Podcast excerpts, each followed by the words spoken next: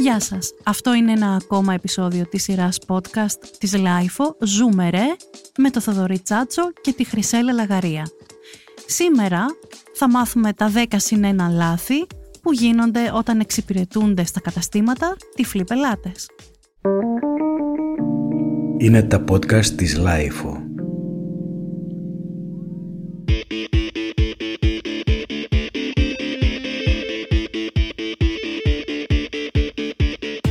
Φτάσαμε λοιπόν σιγά σιγά αισίως και στα Χριστούγεννα. Θοδωρή, ψωνίζεις.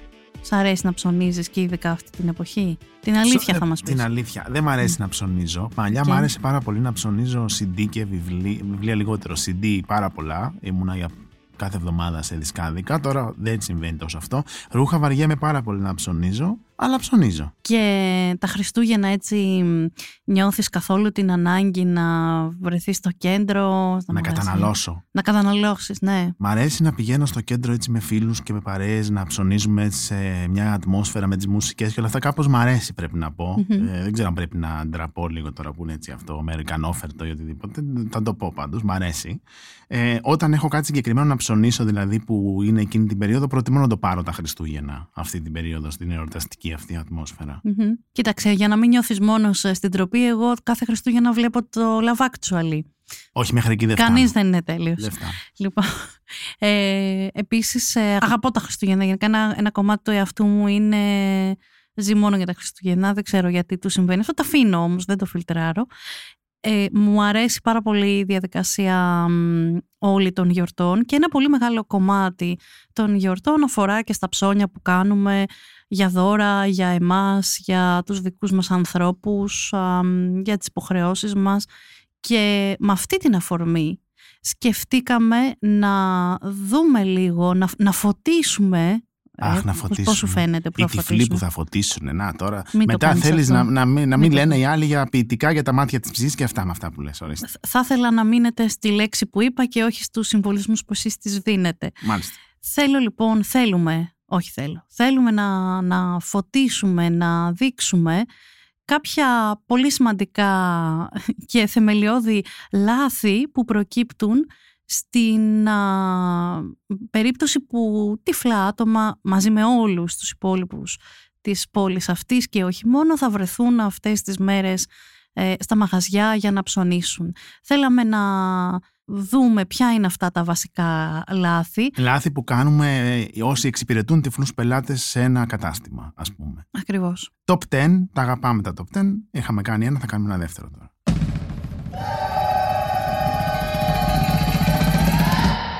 Στο νούμερο 10, λάθος τρόπος συνοδείας των τυφλών ατόμων με το που θα μπουν σε ένα κατάστημα. Η αλήθεια είναι ότι εδώ μιλάει και λίγο, μ- μιλάει η πείρα επί δύο.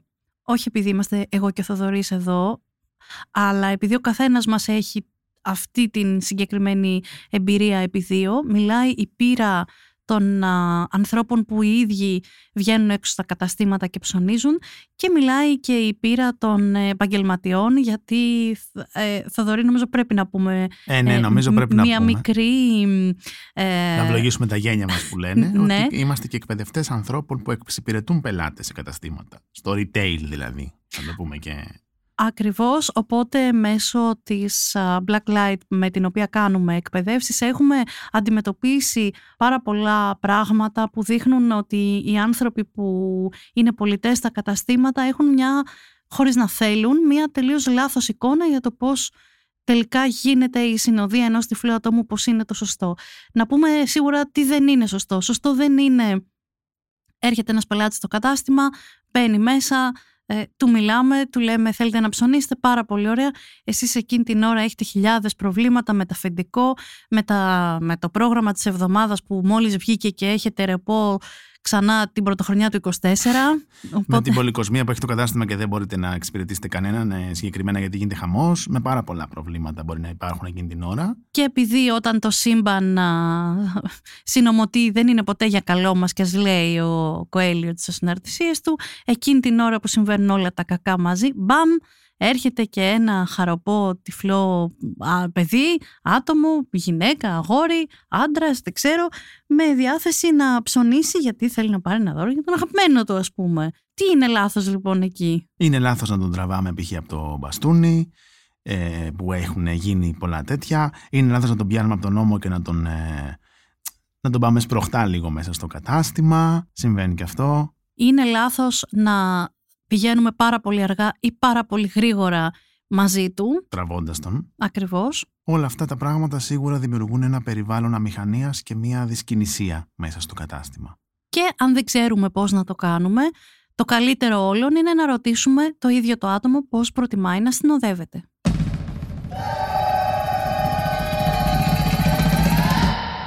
Στο νούμερο 9, οι τυφλοί δεν ενδιαφέρονται για τα χρώματα. Δεν έχει καμία σημασία τι μπλούζα θέλετε να πάρετε. Είπατε ότι θέλετε μία μπλούζα, σας ρωτήσαμε τι είδους μπλούζα, είπατε ένα pullover, τι νούμερο extra large, πολύ ωραία, πάρτε το extra large pullover σας και πάμε στο ταμείο. Είναι όλο λάθος.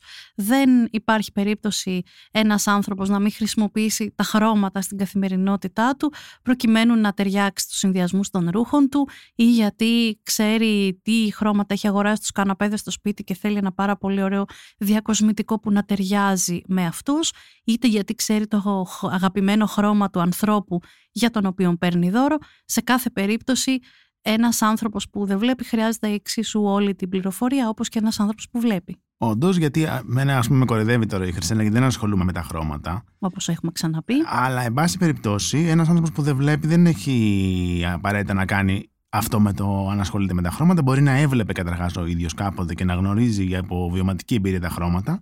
Ακόμα όμως και να μην βλέπει, μπορεί να του έχουν πει, μπορεί να το παίρνει για δώρο και να ξέρει από κάποιον τι, δώρο, τι, τι χρώμα θέλει να είναι. Μπορεί να ξέρει ο ίδιος να έχει ρωτήσει και θα έπρεπε να έχει φροντίσει να ξέρει τι χρώματα του ταιριάζουν του ίδιου να συνδυάζει, οπότε να γνωρίζει τι χρειάζεται. Άρα, για όλους αυτούς τους λόγους και για άλλους, ένας τυφλός ενδιαφέρεται εξίσου με έναν βλέποντα αγοραστεί για το τι χρώμα μπορεί να είναι αυτό το προϊόν που θέλει να αγοράσει.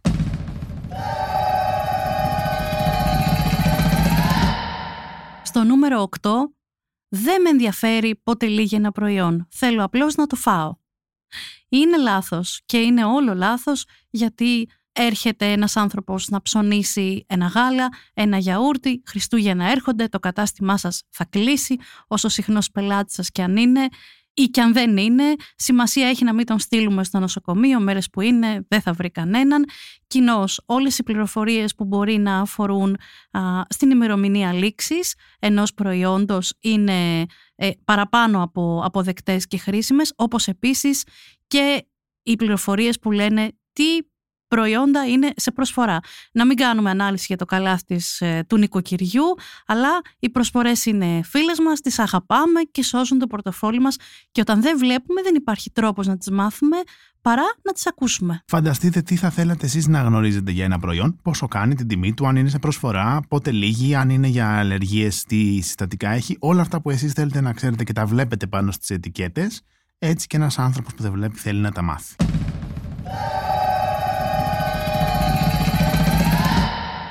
Στο νούμερο 7, να μην πάμε όμως από τις σκάλες σε μια περίοδο που υπάρχει, όπως είπαμε πριν, πάρα πολύ κίνηση, πάρα πολύς χαμός, συνοστισμός, μια απίστευτη κοσμοσυρωή ανθρώπων που κάνουν τα ψώνια τους, το τελευταίο που χρειαζόμαστε όλοι μας είναι να χάνουμε το χρόνο μας όταν δεν υπάρχει λόγος.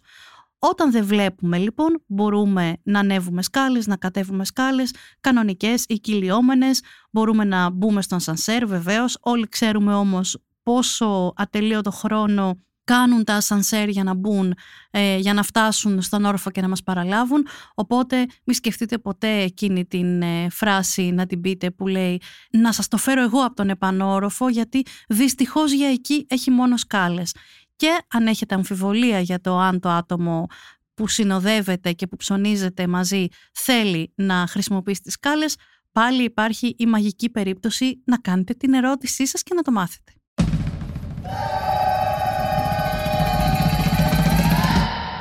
Στο νούμερο 6, πώς το πάθατε, είστε ακίνητοι στη φλώση, βλέπατε, Δεν ξέρω αν είναι πολύ συνηθισμένο. Έχει συμβεί πάντως αρκετά συχνά όταν ε, περπατάμε σε ένα κατάστημα μαζί με κάποιον ε, υπάλληλο για να μας βοηθήσει τα ψώνια να, να υπάρχει λίγος χρόνος για κουβέντα και μέσα από την αμηχανία του, να πω, μέσα από την περιέργειά του να μάθει, μέσα από πολλά πράγματα που μπορεί να συμβαίνουν, μπορεί να έχει την ε, ανάγκη να ρωτήσει αν κάποιος ε, το πάθε από ατύχημα, πώς το πάθε, αν έβλεπε ή όχι πριν κτλ.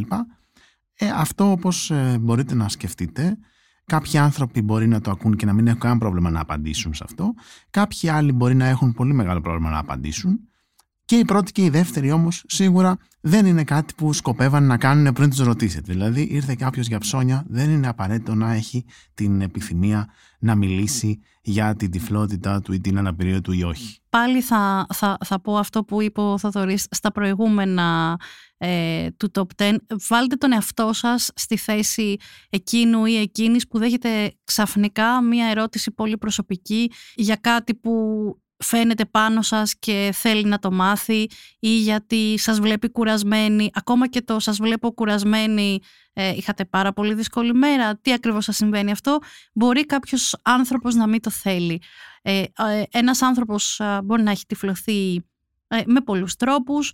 Ε, σε κάθε περίπτωση το να τον ρωτήσετε συνιστά μια, μια κατάσταση έτσι λίγο άβολη και περίεργη που για να μπορέσετε να την πετύχετε ως οικειότητα θα πρέπει να είναι ένας άνθρωπος που έρχεται παραπάνω από μία φορά και κάπως με έναν τρόπο και ο ίδιος η ίδια σας έχει δώσει το πράσινο φως, πολύ για φώτα λέω σήμερα, δεν ξέρω τι έχω πάθει, ε, σας λέει, σας έχει δώσει το πράσινο φως για να κάνετε έτσι μια κουβέντα πιο προσωπική, γιατί και εκείνος κάτι σας ρώτησε εσάς δικό σας. Σε κάθε περίπτωση αποφεύγουμε κατηγορηματικά να κάνουμε αυτές τις ερωτήσεις που ξεφεύγουν από το πλαίσιο που είναι πάμε σε ένα ωραίο και ευγενικό, σε μια έτσι, συνθήκη ευγένειας και ε, σχετικής οικειότητας να ψωνίσουμε και να εξυπηρετηθούμε.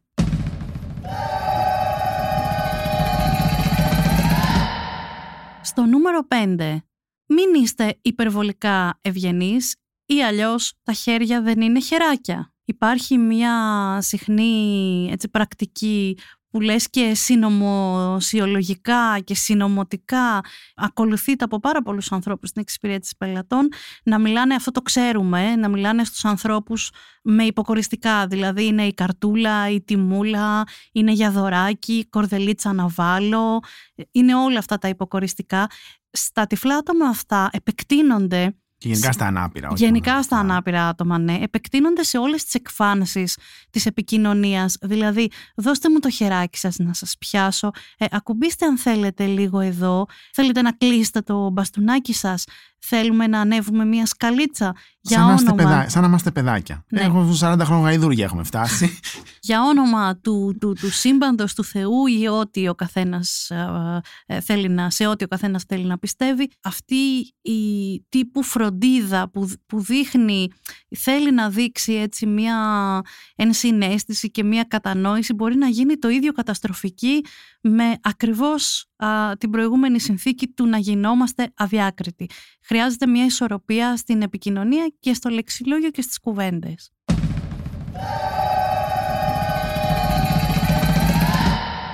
Στο νούμερο 4. Μα γιατί μιλάω μόνος μου. Ε, έχει συμβεί πολλές φορές μέσα στην ε, εξυπηρέτηση πελατών να έχω έναν υπάλληλο δίπλα μου να με συνοδεύει, να ψωνίζουμε μαζί και ξαφνικά λοιπόν να σταματάμε να περπατάμε, να προσπαθώ να, να λέω κάτι και να μην είναι κάποιος εκεί.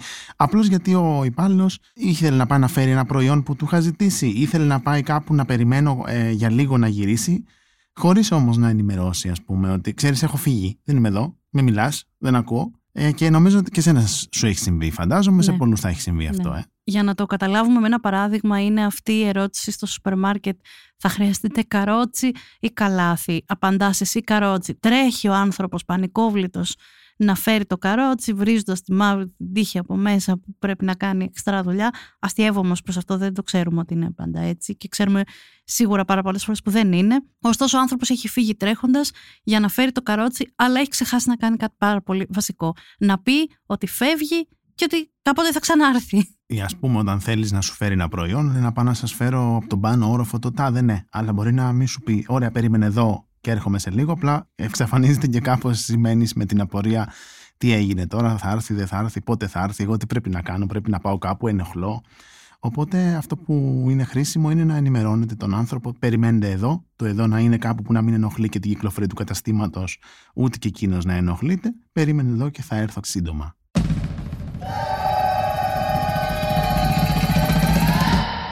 Στο νούμερο 3 δεν υπάρχουν προϊόντα ακατάλληλα για αναπήρους. Ε, είναι σημαντικό να ξέρουμε αν είμαστε πολιτές. Ε, να μπορούμε όσο μπορούμε να ξέρουμε τι είναι αυτό το προϊόν που πουλάμε. Θα δώσω ένα παράδειγμα. Είχα πάει κάποτε πριν κάποια χρόνια να αγοράσω ένα smartphone.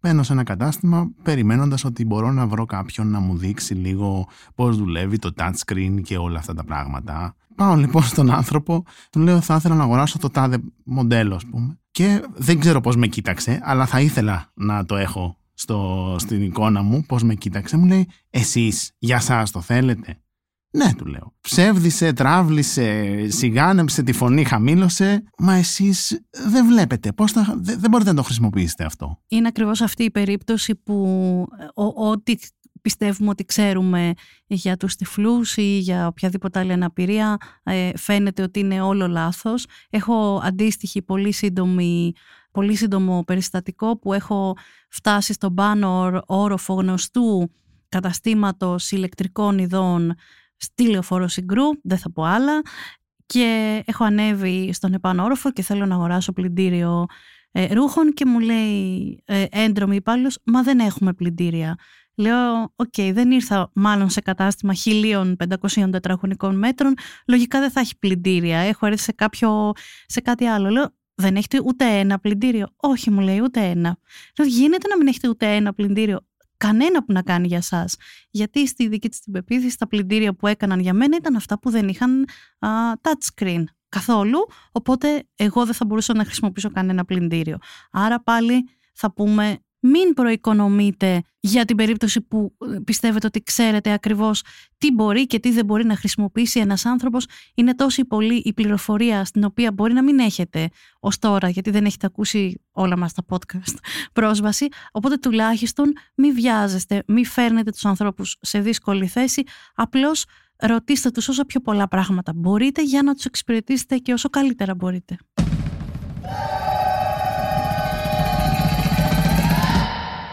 Στο νούμερο 2, δηλαδή τώρα εσείς θα ξεχωρίσετε μόνοι σας τα χρήματα, θα χρησιμοποιήσετε χρεωστικές κάρτες. Έρχεται πάντα εκείνη η δύσκολη ώρα που φτάνουμε στο ταμείο και ξαφνικά εκεί που σε όλους τους μπροστινούς μας και τις μπροστινές μας πάει κάπως το πράγμα κάρτα ή μετρητά, έχετε την ε, τάδε κάρτα ας πούμε του καταστήματος, θέλετε μία ή δύο σακούλες, καμία κτλ. Σε εμάς το σύστημα μπλοκάρει, ξαφνικά υπάρχει μια απόλυτη σιγή στο ταμείο. Ε, ρωτάμε εμείς τον ή την ταμεία να σας πληρώσω. Ναι, μπορείτε. Ναι, η απάντηση είναι ναι, μπορούμε. Κατά το... Εκτός αν πούμε όχι και τελικά σου πει ωραία πάρει τα πράγματα και φύγει να το ξανασυζητήσουμε ναι, αυτό. Ναι, μπορούμε να το ξαναπαίξουμε, να ναι, το ξαναπάμε να το, το παιχνίδι έτσι, επεισόδιο. κάπως έτσι, ναι.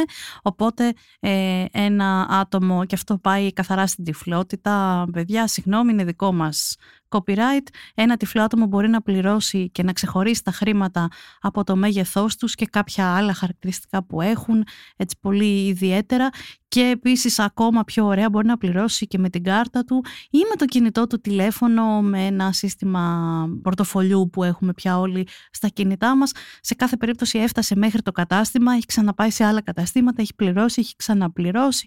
Αν δεν ξέρετε, ακολουθήστε εσείς τη διαδρομή τη δική του για να πληρωθείτε γιατί κι εσείς έλλειμμα στο ταμείο δεν θέλετε να έχετε μέρες που είναι.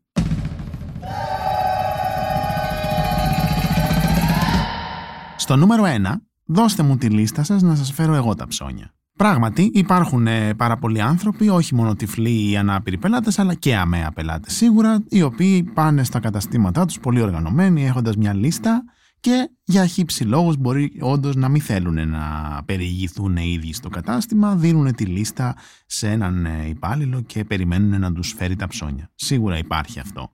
Απ' την άλλη, δεν είναι απαραίτητο ότι ένας άνθρωπος που θα έρθει στο κατάστημα έχοντας μια αναπηρία θα είναι σε αυτή την κατηγορία. Μπορεί κάλλιστα να θέλει να περιηγηθεί με κάποιον στο κατάστημα, μαζί σας στην προκειμένη περίπτωση, να ψωνίσετε μαζί, που σημαίνει να έχει έναν έλεγχο, να αγγίζει τα προϊόντα, αν είναι τυφλός και αυτά επιτρέπεται να τα αγγίξει για να έχει μια, έναν έλεγχο τι θα πάρει, να κάνει μια βόλτα στο κατάστημα για μήπως ε, σκεφτεί και τίποτα άλλο, να μην έχει λίστα, οπότε λίγο να τα έχει τα πράγματα στο κεφάλι του πιο συγκεκριμένα. Σίγουρα πάντως δεν είναι απαραίτητο ότι κάποιος που θα έρθει στο κατάστημα θα περιμένει από εσάς να του φέρετε τα ψώνια στην πόρτα, να τα πάρει και να φύγει. Μπορεί κάλλιστα να θέλει να έχει και εκείνος συμμετοχή στη διαδικασία. Δεν είναι απαραίτητο ότι δεν μπορεί να το κάνει, δεν είναι απαραίτητο ότι τον κουράζει, δεν είναι απαραίτητο ότι δεν θέλει να το κάνει. Οπότε δεν είναι και πάρα πολύ λειτουργικό να το περιμένουμε αυτό σίγουρα και να προεξοφλούμε ότι κάποιος θα θέλει μόνο αυτό.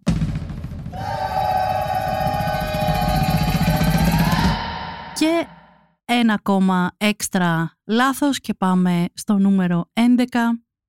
Μα έλα τώρα, οι τυφλοί πηγαίνουν μόνοι τους για ψώνια.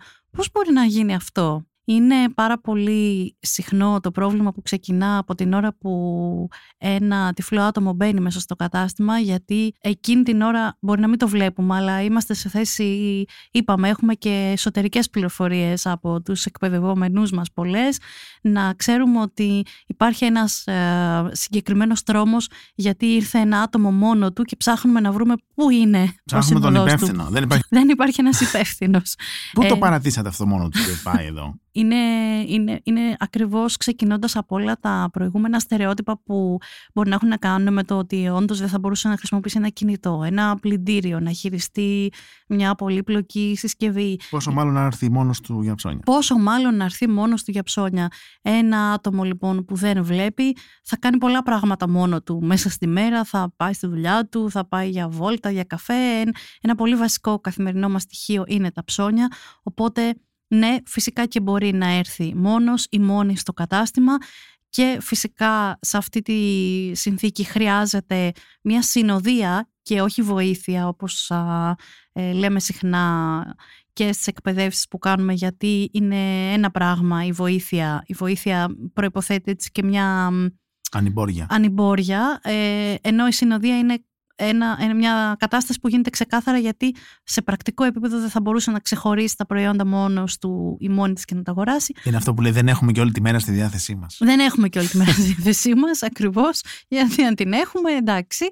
Οπότε, ναι, μπορεί να έρθει μόνος του, μόνη της, να ψωνίσει και θέλει τελικά πάνω απ' όλα ε, να ευχαριστηθεί τη βόλτα. Αυτά ήταν τα 10 συνένα λάθη που εμποδίζουν πολλές φορές την εξυπηρέτηση ενός τυφλού πελάτη σε ένα κατάστημα. Ε, είναι και από τις εκπαιδεύσεις μας που έχουμε κάνει και από... Γνωρίζουμε έτσι κι αλλιώς δηλαδή ότι οι περισσότεροι άνθρωποι που είναι στον τομέα της εξυπηρέτησης πελατών έχουν πάρα πολύ καλή πρόθεση. Όταν εξυπηρετούν ένα πελάτη Πολλές φορές ε, υπάρχει αμηχανία, υπάρχει ένα πολύ έντονο άγχος, μια έλλειψη ψυχραιμίας που δυσκολεύει τα πράγματα.